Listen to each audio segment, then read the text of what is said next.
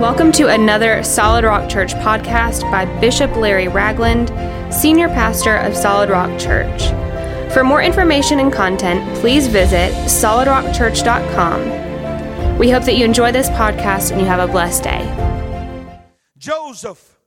I usually like to preach on Joseph. Some years I, I, I don't get a chance to, but you can go back last year and you can hear the message, or if you want to come back next year, you'll probably hear it. But I love to preach on Joseph. He's the unsung hero of the nativity scene.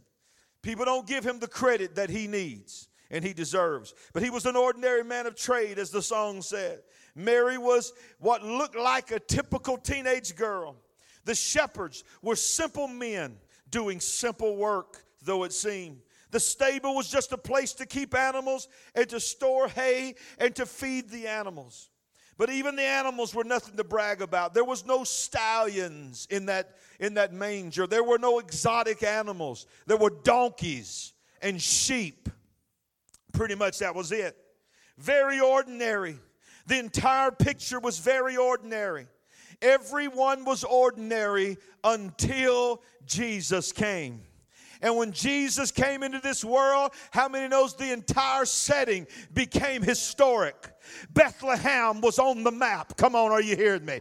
Angels, the message of the angels became something that thousands of years later we are still remembering what those angels said. Fear not, for I bring good tidings of great joy unto all people. For unto you this day in the city of David a Savior is born, which is Christ the Lord. Come on, are y'all hearing me? We're still quoting the angels in an ordinary field in an ordinary little town called Bethlehem. A strange way to save the world. In all honesty, both Mary and Joseph probably seemed the most unlikely. Because if we would have chosen, if we would have even known the plan, and God gave us the opportunity to choose the ones that would be the mother and be the father of the Savior of the world, we would never have chosen Mary and Joseph. Because it makes no sense to the carnal mind. It's actually strange. The shepherds, shepherds were considered in that day of the lowliest of all occupations. They were the most unlikely for angelic, messianic message angels to come and give the good news to. Can you imagine? He didn't go to the kings, he didn't go to the priests, he didn't go to anyone else. He went out in a field and told the shepherds. I, will tell you what I heard this week when I'm looking at this. I thought nothing has changed because God still speaks to the shepherds. Hmm, no, y'all didn't hear me. See, we, we I'm telling you, God speaks to the shepherds. That's what a pastor means. The word pastor is the word shepherd. God is still speaking to the shepherds and telling the shepherds what to tell the sheep. Am I preaching good this morning? So, laying in that manger, you've seen children portray it, you've seen adults portray it, you've watched it on film, you've watched dramatic presentations. Some cost thousands of dollars to tell us what is known as the greatest story that's ever been told. That a virgin would be overshadowed by the Holy Spirit, Luke chapter 2, and would be uh, impregnated by God Himself. No man had touched her and she was with child. She couldn't believe it. Joseph couldn't believe it. But in that belly of that simple, what seemed to be simple, seemed to be insignificant young girl, engaged to what seemed to be an insignificant, un, non famous, nobody probably even knew who he was, carpenter named Joseph, was a baby that was placed there, as the angel said, whose name is Jesus, for he shall save the people from their sins. Can you imagine Mary being told, with no man sexually touching her whatsoever in her life, being told by an angel, You're going to have a child.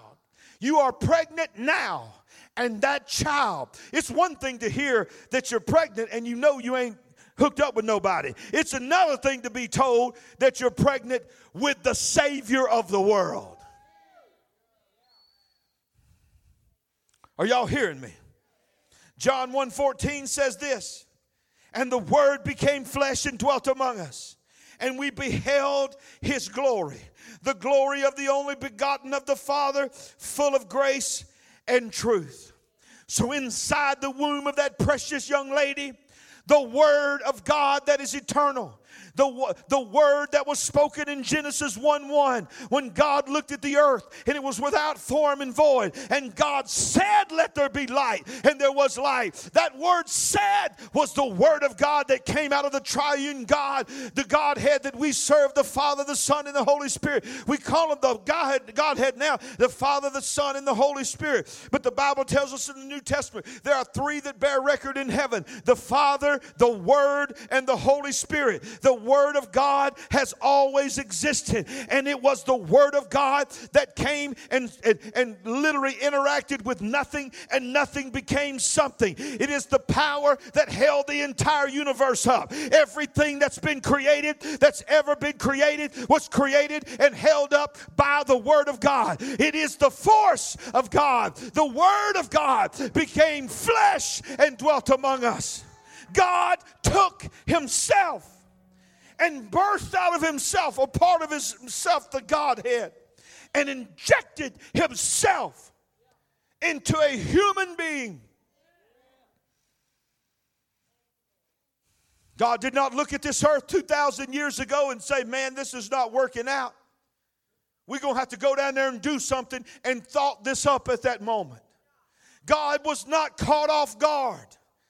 It would, listen, in fact, the, go back to the Garden of Eden, surprise, Genesis chapter 3, verse 15. It says, When God, man had fell, and God begins to speak to the curse and speaks to, to the curse of the ground and speaks to the to Satan, the serpent. He says, I will put enmity between you and the woman, uh, between your seed and her seed. You shall bruise his head, but you and you shall bruise his feet. In other words, you will strike and you will think that you will kill him, but the strike will actually come back on you, and you'll understand that that's the very thing that's going to crush your head. So even in the Garden of Eden, the plan of Mary the Virgin, the plan of the Word becoming flesh flesh was in play.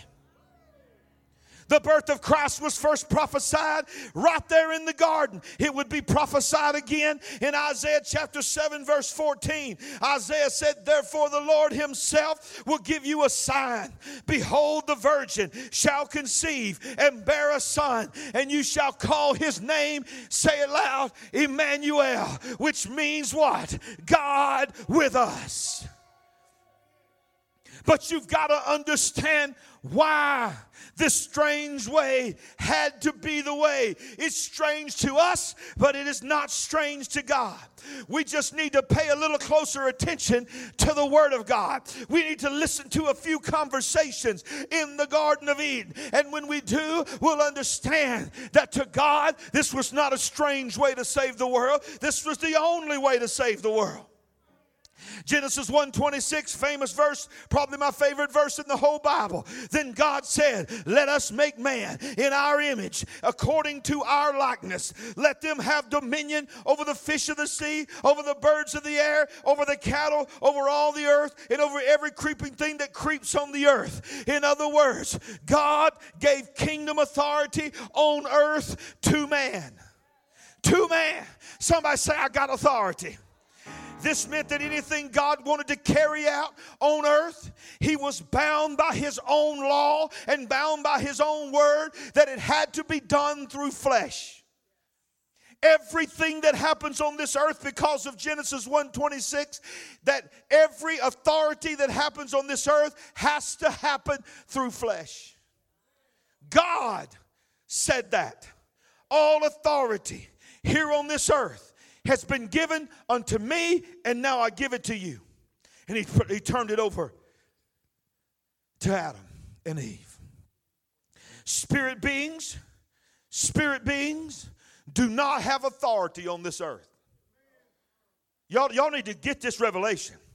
Spirit beings do not have authority I'm not saying they're not working. I'm not saying that demonic forces and angelic forces are not working, but they do not have authority on this earth. Angels that are dis- dispatched from God can only carry out what God has told them to carry out.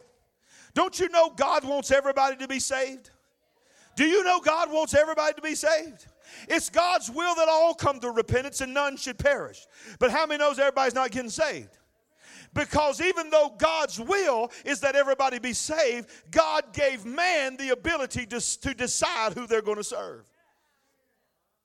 The devil, as powerful it looks like as he's working, let me ask you a question. How do you see him working? Why do you think he's working? The only way that you know he's working is the truth be known. You say, well, the devil, he's working. But I know what you mean. You mean, I see the devil working in people people in high places, people in decision makers are doing this, passing laws, doing this, ruling in Supreme Courts, doing this. And we, we, we call that the devil is working. But the devil is not sitting on the Supreme Court. The devil is not in the halls of Congress. The devil is not in 1600 Pennsylvania Avenue, uh, contrary to what some of y'all think.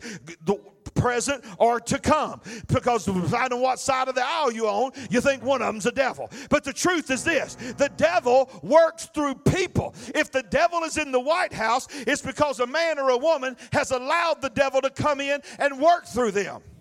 Are y'all hearing me this morning? Spirit beings do not have authority on this earth. If you get this, if you don't get anything else, you need to get this. That means the devil does not have a right to be in your house. The devil does not have a right to mess with your marriage. The devil does not have a right.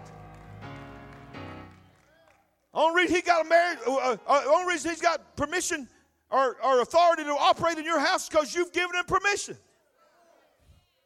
And I'll tell you something else about the devil. It's a sermon within a sermon. I won't charge you nothing for this. This is a freebie. He cannot read your mind without your permission. He can't make you do anything that you don't want to do, that you didn't let him do. So stop saying, well, the devil made me do it. No, he didn't. No, he didn't. He gave you the suggestion, He helped you carry it out, but you had to do it. Let me tell you something. Just like on one side we know, we know this beyond a shadow of a doubt, that, that it's God's will that all are saved and none come to repentance. Don't you know it's also the devil's will that everybody die? Everybody, that nobody preach the gospel, that nobody go to church. But hey, surprise, devil, look at us. So the devil don't get his way unless you let him have his way. Somebody shout good preaching. See, you got to understand something about why the devil don't have authority. John 10, I ain't got time to read it. Just go back and read the whole chapter John 10. Of course, we know the famous verse of John 10, 10. For the thief comes not but to steal, to kill, and destroy. But I have come to them, I have life and have it more abundantly. You need to read the whole book of John, the chapter of John 10, because Jesus is talking about a door. He says, I am the door, and I came through the door. I came through the way that the and if if any man does not come the way I came, he's a thief and a robber and has no authority. I don't want to get too technical on you on the Sunday before Christmas, but here's the door. The door is called the womb of a woman because that's the way God created people to be born. I, I, I think sometimes now in 2020, maybe we need to be reminded because we got folks marrying whoever they want to marry. So I think I might need to go ahead and tell you. Uh, you obviously, according to the, uh, the law of America, you can do what you want to do. But according to the law and the purposes of God, God has created one man and one woman to get together in holy matrimony and when they get together, they can make a baby. If you ain't, if you ain't of opposite sexes, I, you, you may love each other, you may be faithful to each other, but if you're going to have a kid, somebody else going to be involved somewhere. I'm not saying you can't have a kid, but I'm just talking legally, but somebody else is involved. Huh? Merry Christmas. The womb when you are born into this world, you are born with the capacity to operate in authority. Your flesh gives you authority. That's why he says, everybody start clapping your hands right now. Clap, come on. You hear the sound of that? You know what? He says, clap your hands, all you people. Shout unto God with a voice of triumph. The reason you can shout with a voice of triumph is because you got flesh and you can clap your hands. The devil can't shout with the voice of triumph because he can't clap his hands. It, it makes him so mad to hear us clapping because this is the way he claps. Because he's the spirit. But when you clap your hands, it is evidence that you have authority.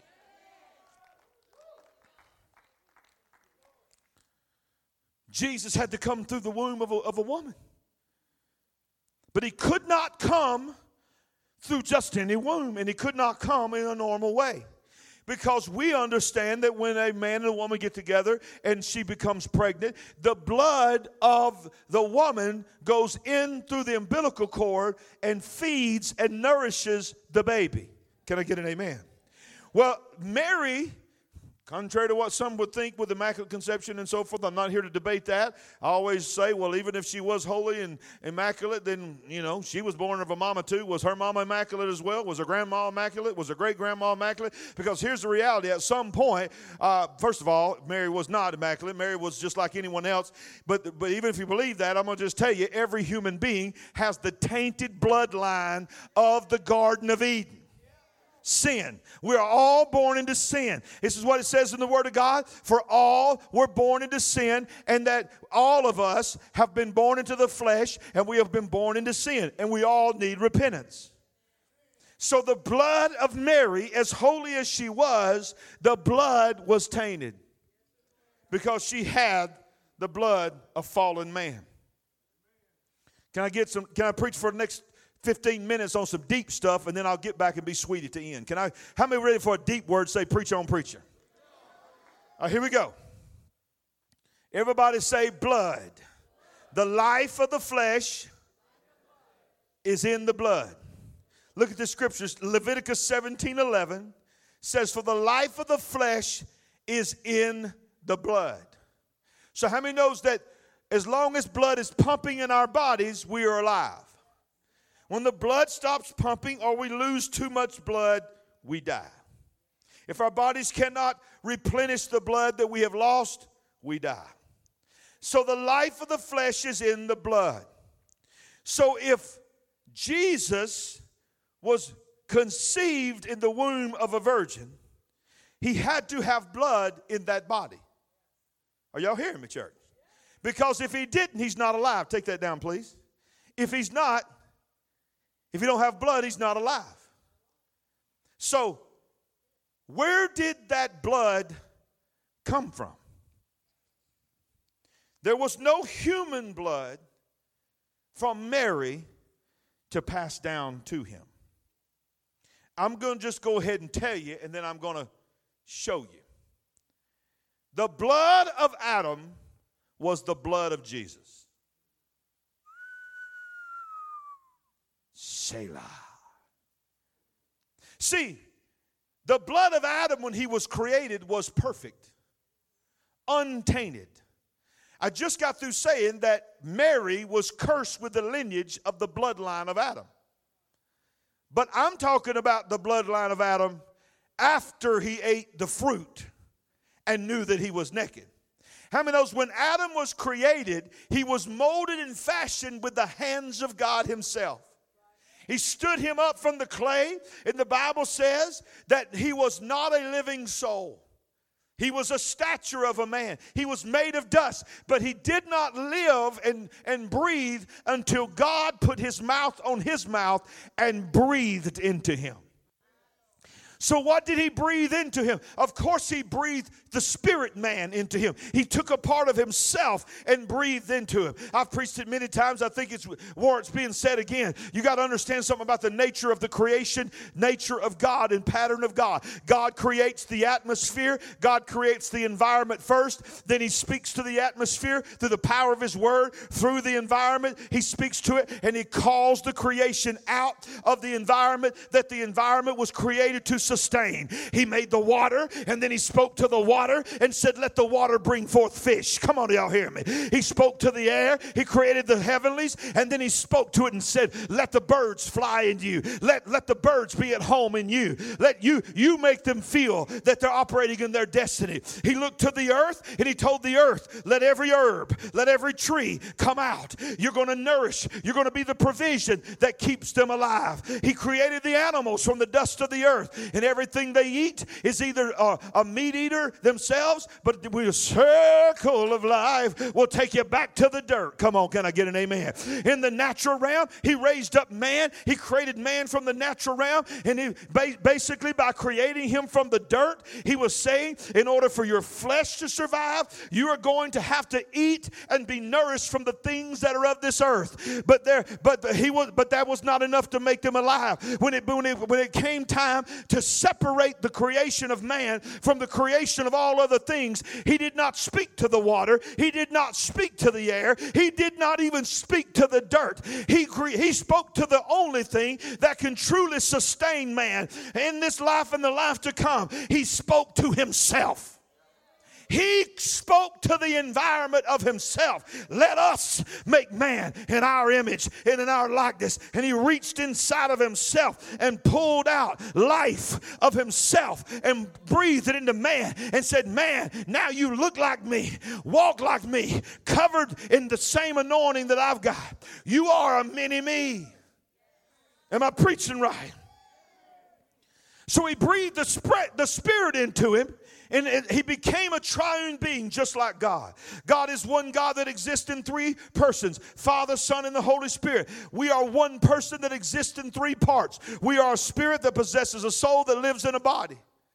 Are y'all hearing me? Every part about us was created in His image.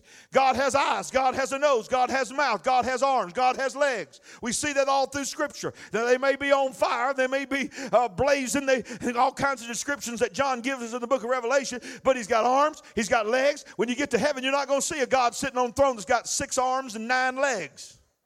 Why? Because that don't make sense that God's not the author of confusion. We were created in His image. When He stood there and fashioned us, God stood there with two legs, two arms. But it was spirit. God is spirit. There was no flesh on him. God is spirit. Remember, Jesus said, God is spirit, and them that worship, worship, worship in spirit and truth. So, up until Mary, God the Father, God the Word, and God the Holy Spirit were all spirit and no flesh. The only flesh that existed in the history of humanity was the flesh that God had created in the Garden of Eden. So, remember what Leviticus said the life of the flesh is in the blood. So here's what I want to ask you. If we all got our blood from our mamas, and we did, right? And of course, the DNA that from our father as well that was in that blood, but our father did not give us blood. Our father supplied what needed to be supplied for us to be created, and then also he, he, he, he, he had DNA traits and so forth and all that. But the blood that come through that belly button come from mama, right? So we were able to, you know, nowadays you can watch that precious baby uh, on a sonar getting, getting bigger and moving and high fiving in the womb and all that. Well, that baby's heart's beating. That, what, is that, what's, what is that baby's heart pumping? Blood. And I got news for you. Even at conception, at the embryo, before it starts dividing, from within that embryo, there is blood. There is DNA of blood. Got real quiet, but can I just go ahead and tell you life begins at conception? Because how do I know life begins at conception? Because a spirit man is placed in that embryo and blood is placed in that embryo. Woo, Lord have mercy. This is this is this is a deep Christmas message. I can tell some of y'all's heads are spinning. So he breathed the spirit of himself into it, and man had a spirit now that was eternal. Everybody say this with me: spirits never die. They are eternal good or bad. That means demons and angels are all spirit beings. They never die. As people getting sometimes get mad at God and say, God, why don't you just kill the devil? Wouldn't you just love that if he could? Wouldn't have to deal with it. But, but because of his law and the way he creates spirit beings and uh, the understanding of the law and the principle of, of the life of an existence of spirit beings, he's bound by his own law. And I hate to say it this way, but, this, but he's bound himself to say that he can't kill them because he would be breaking his own laws. Spirits are eternal. That's why he has to reserve a place for them to be tormented for all eternity and not just kill them at the end. Because spirits are eternal. That being said, when he puts a spirit in us, we are immediately eternal. No matter how old we get to be, whether we pass away in the womb, as a child, as a teenager, as an adult, that spirit being is going on. If we go on before the age of accountability, we are with the Lord. The age of accountability meaning that, that you know, you're not old enough to make those decisions. If it's beyond that and you hadn't decided Jesus as your Lord and Savior, and you know right from wrong, and you've heard the gospel, and you know right from wrong, here's the reality, and you choose to not serve God, I hate to be the bearer of bad news, your spirit's going to hell.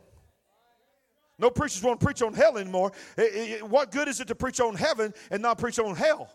Because if there is no hell, then there's no heaven. Because the same Bible that tells us about heaven tells us about hell. The same Bible that tells us about God tells us about the devil. Oh, I'm preaching better than you shouting Merry Christmas.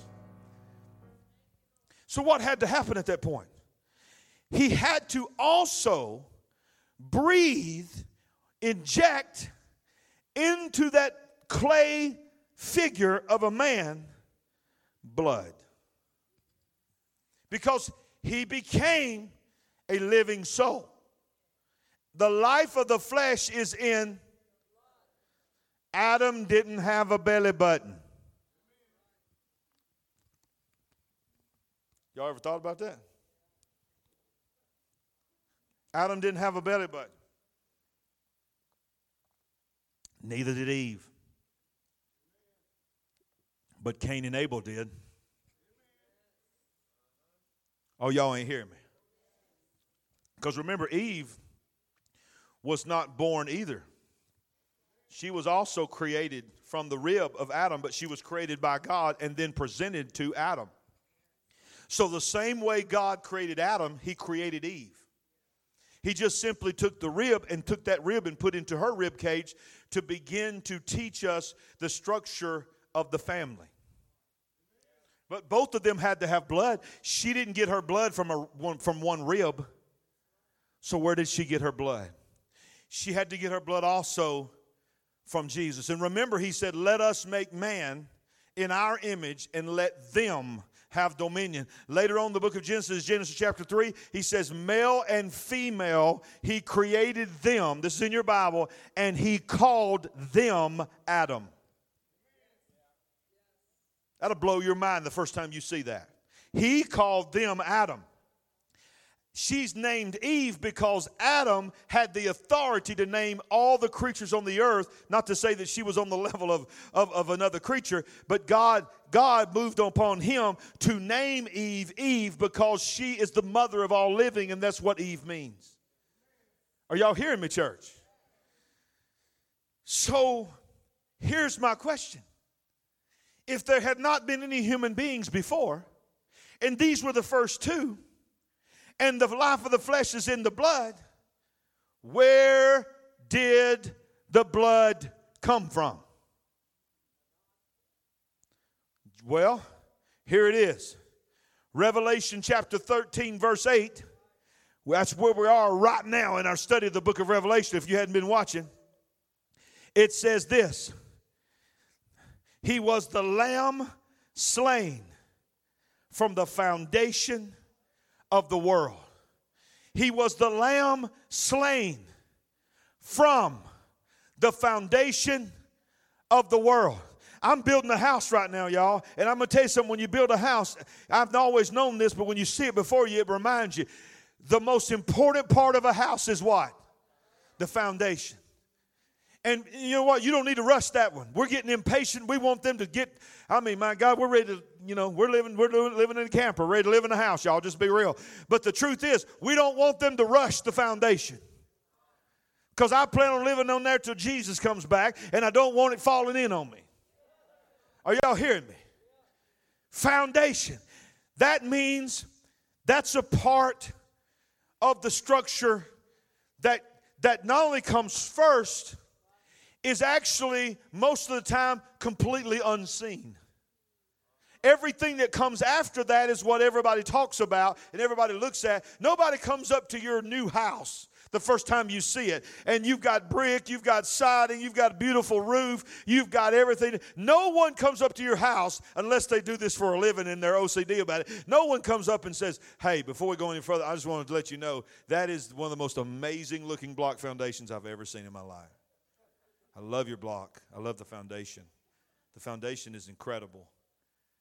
I mean, the reality is, if you see a crack in it, they might call it out. But nobody comes up, nobody drives around looking at houses to get ideas, and they take pictures of just the foundation and don't take pictures of the siding and the windows and the doors and the roof. Because when you think about what a house looks like, you're thinking about the color scheme, you're thinking about all the things on the outside. But without that foundation, are y'all hearing me?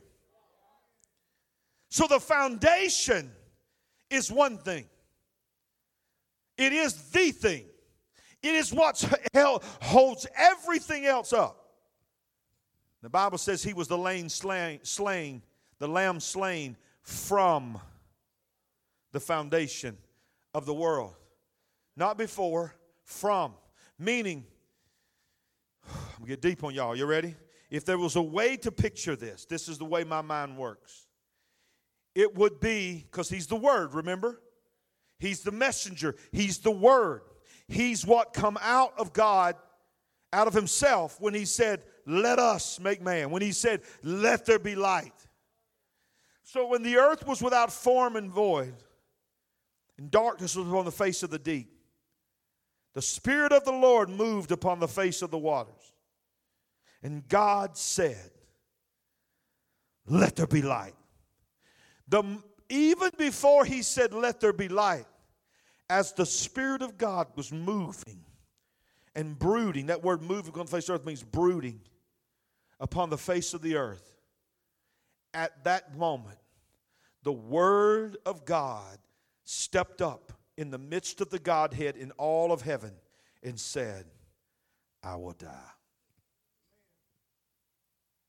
Angels had no idea what that even meant because they don't die but God knew. And I don't want to mess you up, but God created man knowing man was going to fall.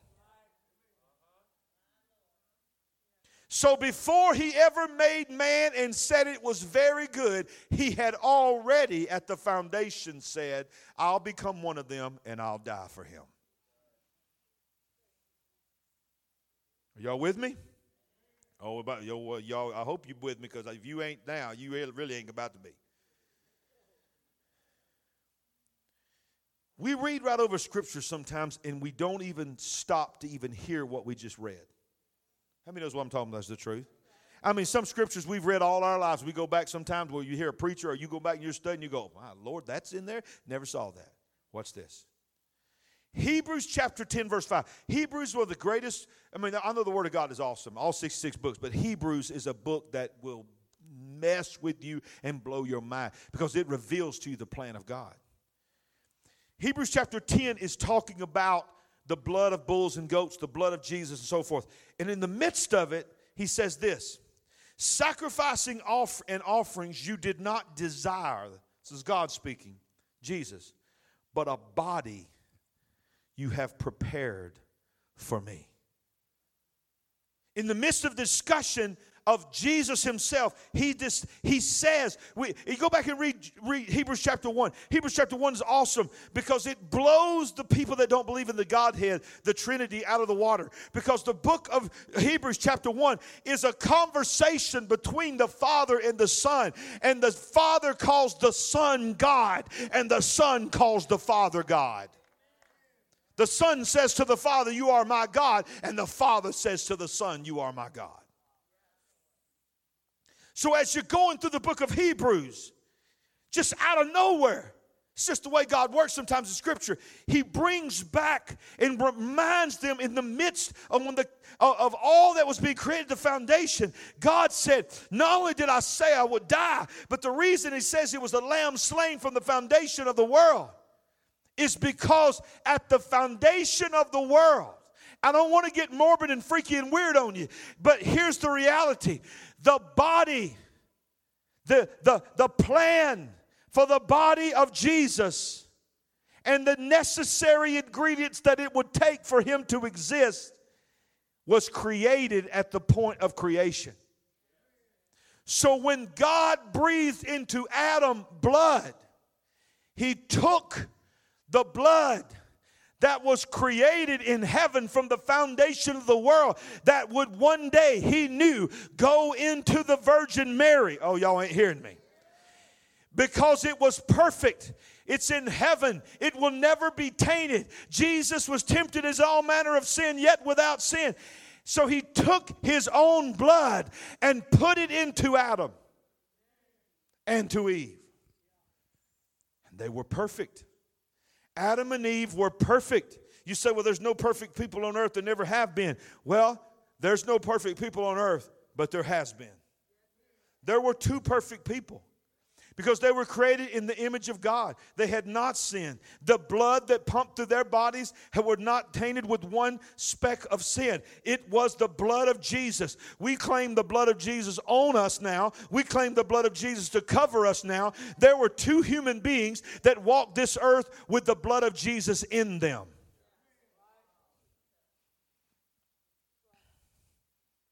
When you think about it, it's the only thing that can make sense. Because the blood of Jesus that came into that baby. Because remember, remember, why would Jesus stay in the womb of Mary for nine months if what was happening in the womb was not the same thing happening to us in the womb? He was growing. That blows our mind. He was still God in that womb, but that little baby month by month was growing. She started feeling Jesus kick. She was miserable, ready for that, that baby to get out. Even though it was the Savior of the world, she's like, okay, God, I know it's the Savior of the world, but this, you got to get this thing out of me. It's killing me. Come on, mamas, help me out here.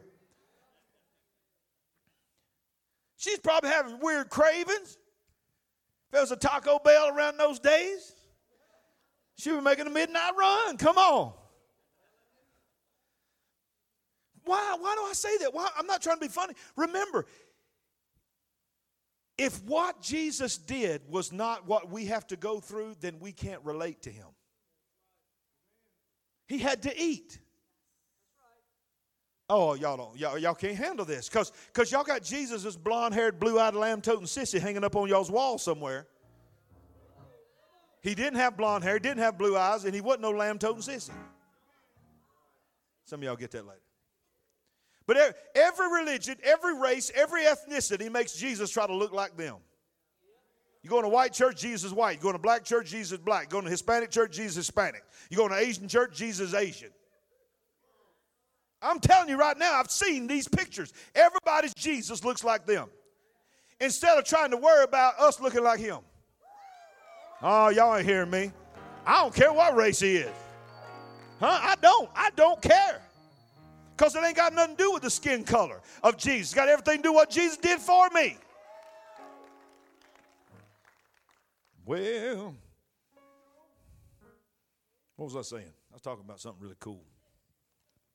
I'm going to drink to it and see if the Lord brings it back to me. All right, I remember it. Thank you, Lord. The Bible says he was he was tempted and he went through everything that we went through. So, if he went through everything that we went through as a human being walking this earth, he went through what we go through in the, in the womb. He had to grow. It blows my mind to think that Jesus had to learn how to talk in the natural. When on the inside, he's like, Man, I'm the one that spoke you into existence. And he's going, nah, nah, nah, nah, nah, nah. And uh, he, he's literally trying to scream out, I am God. Quit telling me to hush. No,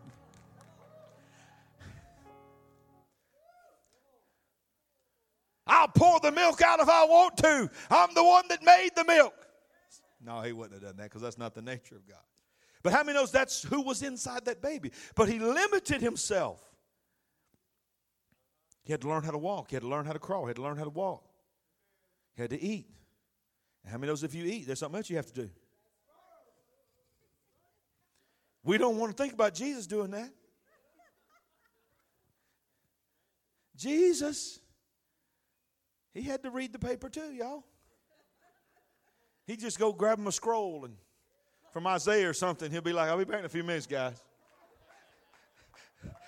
just be over that scroll.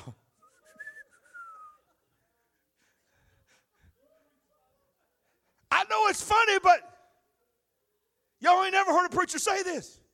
Jesus had to poo poo. It was holy and acceptable unto God, poo poo. Oh man, I could say some stuff right here.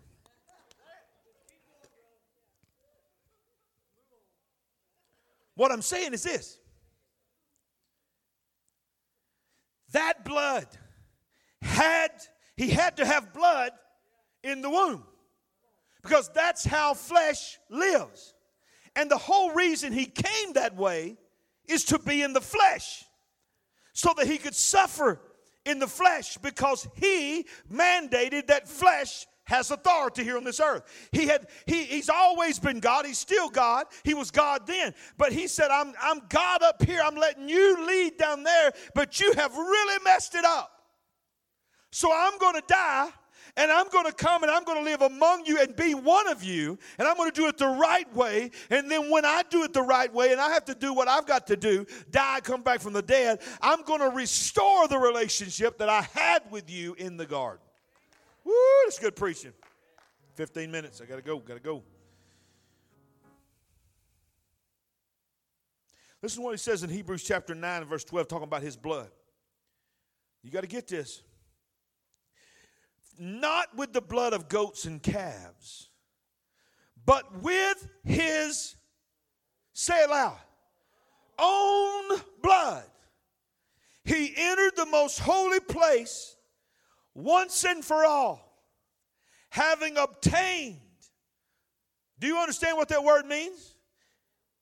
He got something that when he came, he didn't have. That's not limiting God. I'm, pre- I'm preaching biblical truth here. He obtained eternal redemption. In other words, not for himself, he didn't need to be redeemed.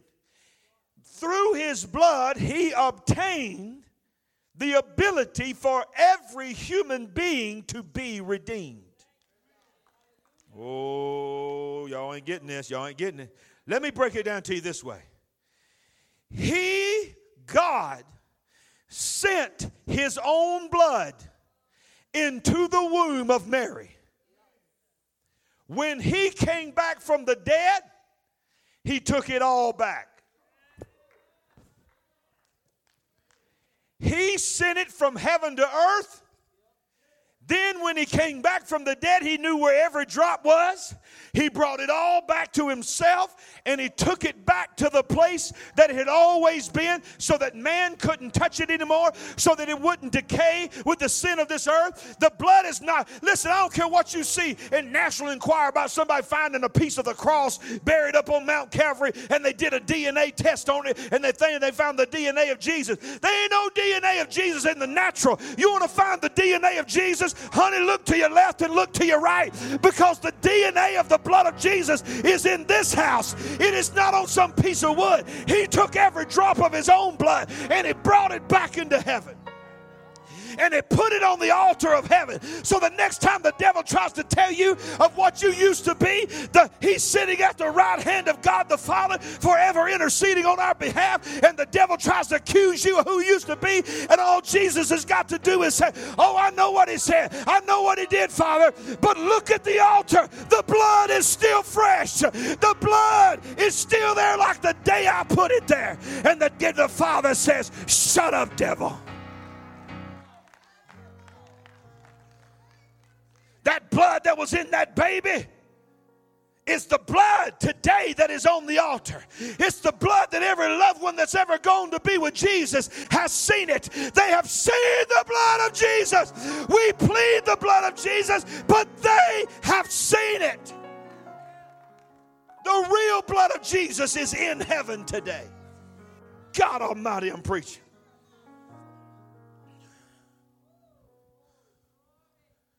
So it might, also, it might almost sound like heresy for me to say what I'm saying. But Jesus had to come this way. He made it to where there was no other way. It wasn't strange to him. You remember what he said when he came back from the dead? He showed himself by many infallible proofs for 40 days before he lifted up off this earth and disappeared into the clouds of heaven. He said at that point, All power in heaven and in earth has been given unto me, and I now give it to you. I took it back for you. God, this is a good Christmas sermon.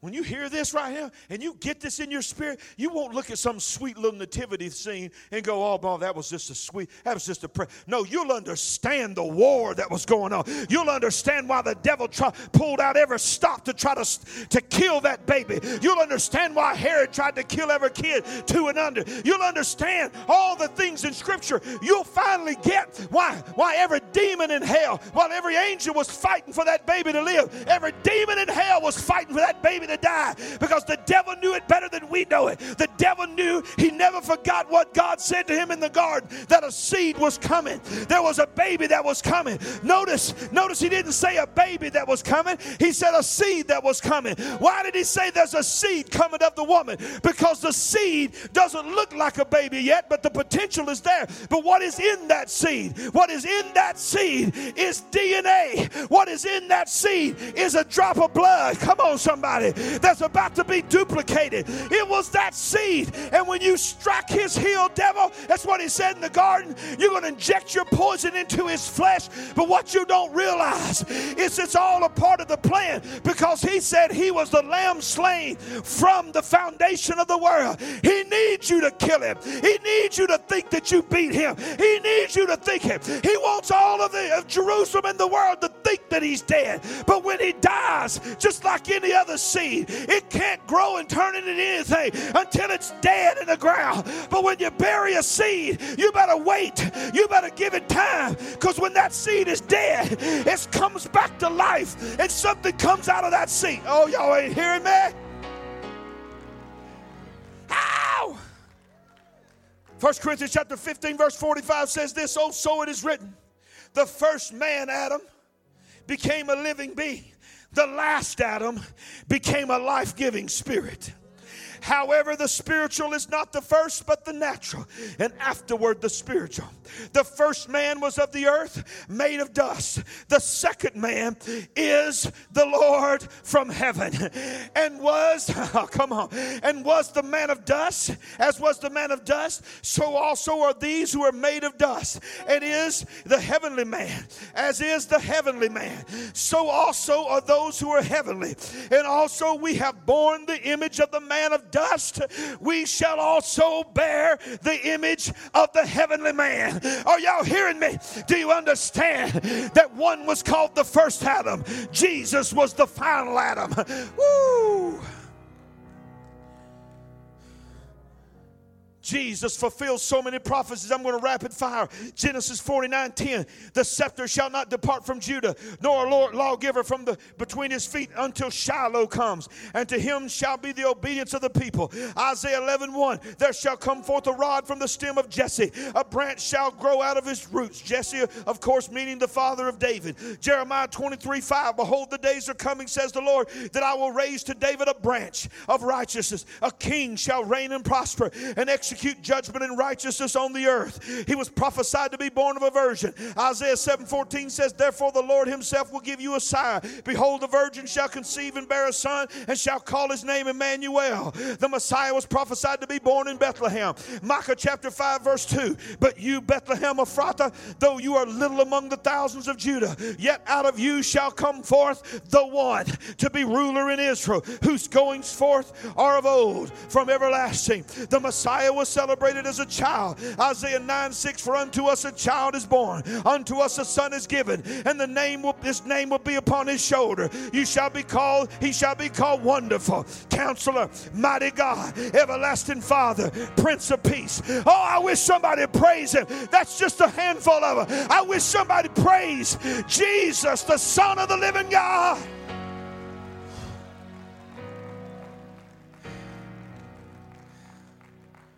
There are over 60 prophecies concerning the Old Testament, concerning the Messiah in the Old Testament. A number of years ago, a man named Peter W. Stoner and Robert C. Newman wrote a book called Science Speaks. The book was based on the science of probability and vouched for by the American Scientific Affiliation Organization.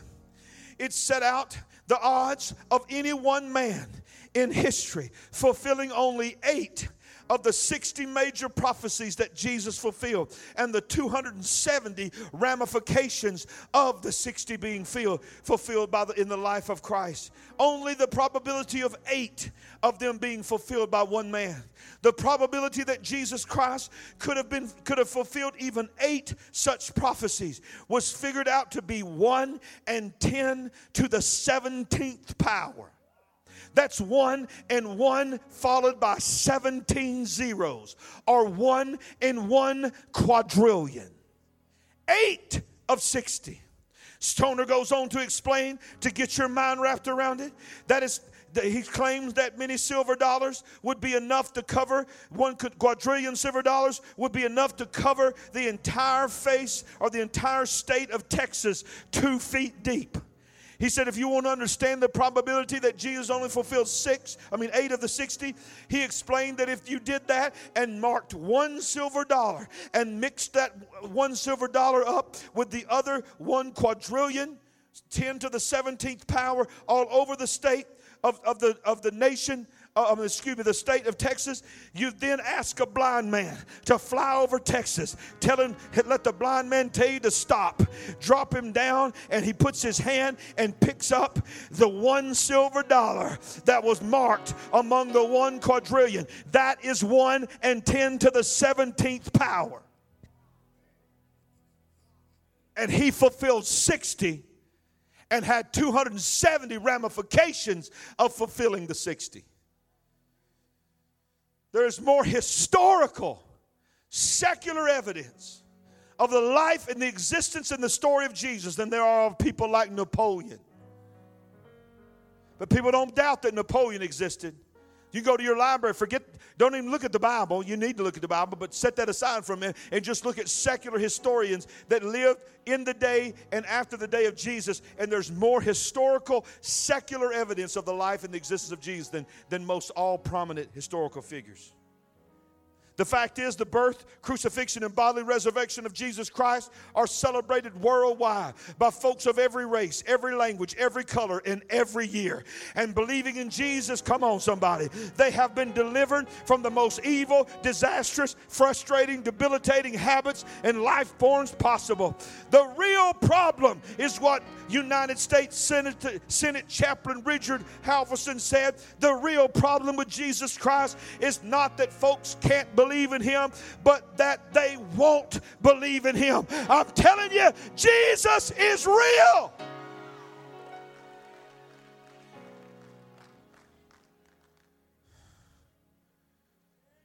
A famous Christmas card sums it up. This will be the last thing I say. I quote this Christmas card, I love it.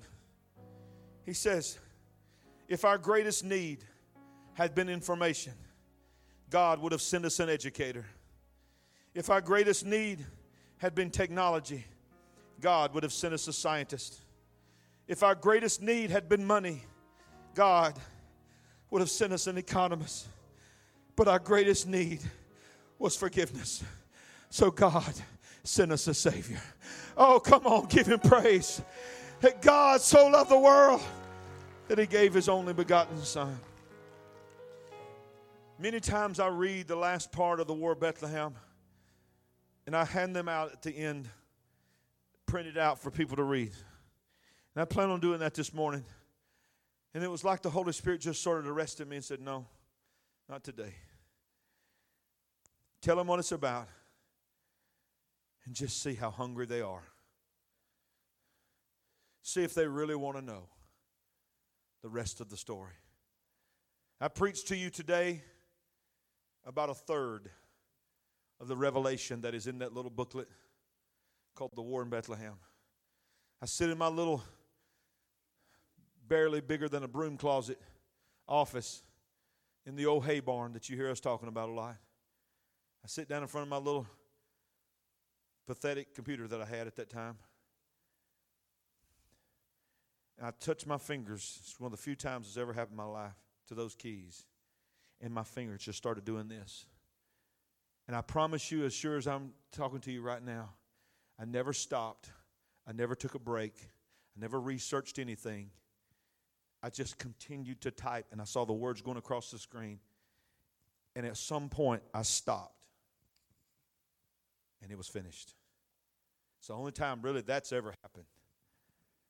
So if you go to the warinbethlehem.com, you can read what God just downloaded in me in one moment without a break, without even thinking I was going to do it.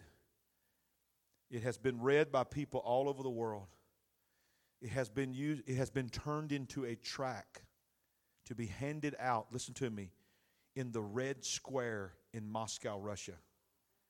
A man from Russia wrote me years ago and, and read it and said, Can I translate this into Russia and make it into a pamphlet? I want to walk around in the Red Square and hand it out for Christmas. And he did. It's, it was the reason that we know our friends in Denmark. Our friends that watch us, pastors in Denmark, read the War in Bethlehem online in the early stages of the internet, connected with us. I've preached in their church in Denmark now. They, they also printed it out in, into their language and handed it all over. The, they live on an island called the island of Bornholm. And they distributed on the streets of Bornholm every year this little story called The War in Bethlehem. So it's touched lives all over the world. It's never been printed. I'm going to print it one day. And far as in a mini book form, I just need to do it. But it's there. Share it. It's on Facebook. WarInBethlehem.com just sends you to an article that I wrote on Facebook. Read it. If it blesses you, make a comment, and then share it.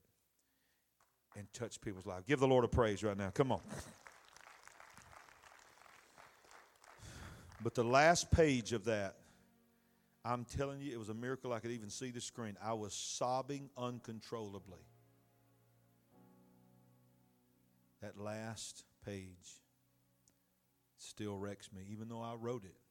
When I read it, I, I just about cry every time I read it. I read it. So I'm encouraging you to do it. TheWarInBethlehem.com. Have you been blessed today? Can we give God a praise right now for what all He's done?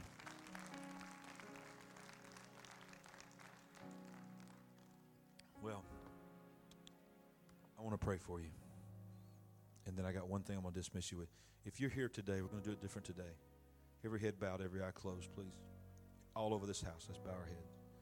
If you're here today and you say, Pastor, I've, I've got some things I need to get right with God, will you lead me in a prayer of repentance right now so I can get my heart right with God? If that's you, raise your hand right there where you're at. Thank you, son. I see that. I see hands. I see sister. I see you. My God, I see hands. Thank you, sir. It's always a blessing. Hands in every four sections are going up.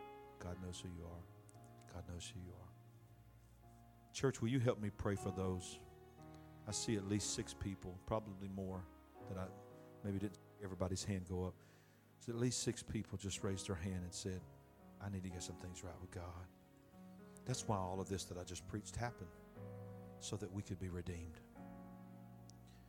Let's pray it out loud together and let's help them pray. And if you raised your hands, you have you have you have faith, have faith, and you, you can trust in knowing that God is going to hear every word you're saying. Because our God is alive. Let's pray it. Father, come on, church. Father, in the name of your Son, Jesus Christ, we come to you admitting sin in our lives.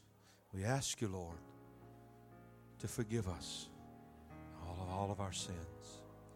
Jesus, I believe you came and you lived and you died for me.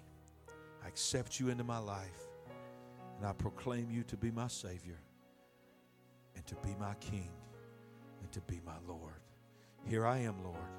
Use me for your kingdom. In Jesus' name. Everybody said amen. Can we give the Lord a praise? Come on, especially for those that just raised their hands and prayed that prayer. Hallelujah.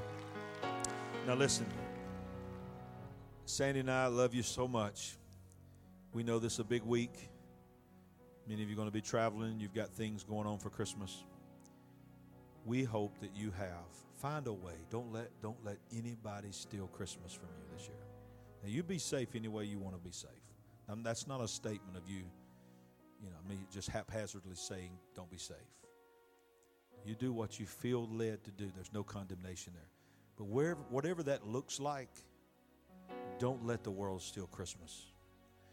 Because, you know, we only have a few things left that we claim as our own as the church Christmas, Easter, Thanksgiving. Don't let the world steal the true meaning of Christmas. It's not, it's not even family, it's not even gifts. It's what I preach today. It's what's in the war in Bethlehem. Give them Jesus. Hope you have a wonderful, blessed Christmas, and I hope that it works out for you to be with us on Christmas Eve because it's one of the most special services that we ever have every year. There's plenty of room for people to space out. You can, if your family's looking for something to do on Christmas Eve, assure them they can be completely socially distant as far as they want to. You, are not going to make anybody sit next to each other, but certainly you can if you want to, with your, certainly with your family.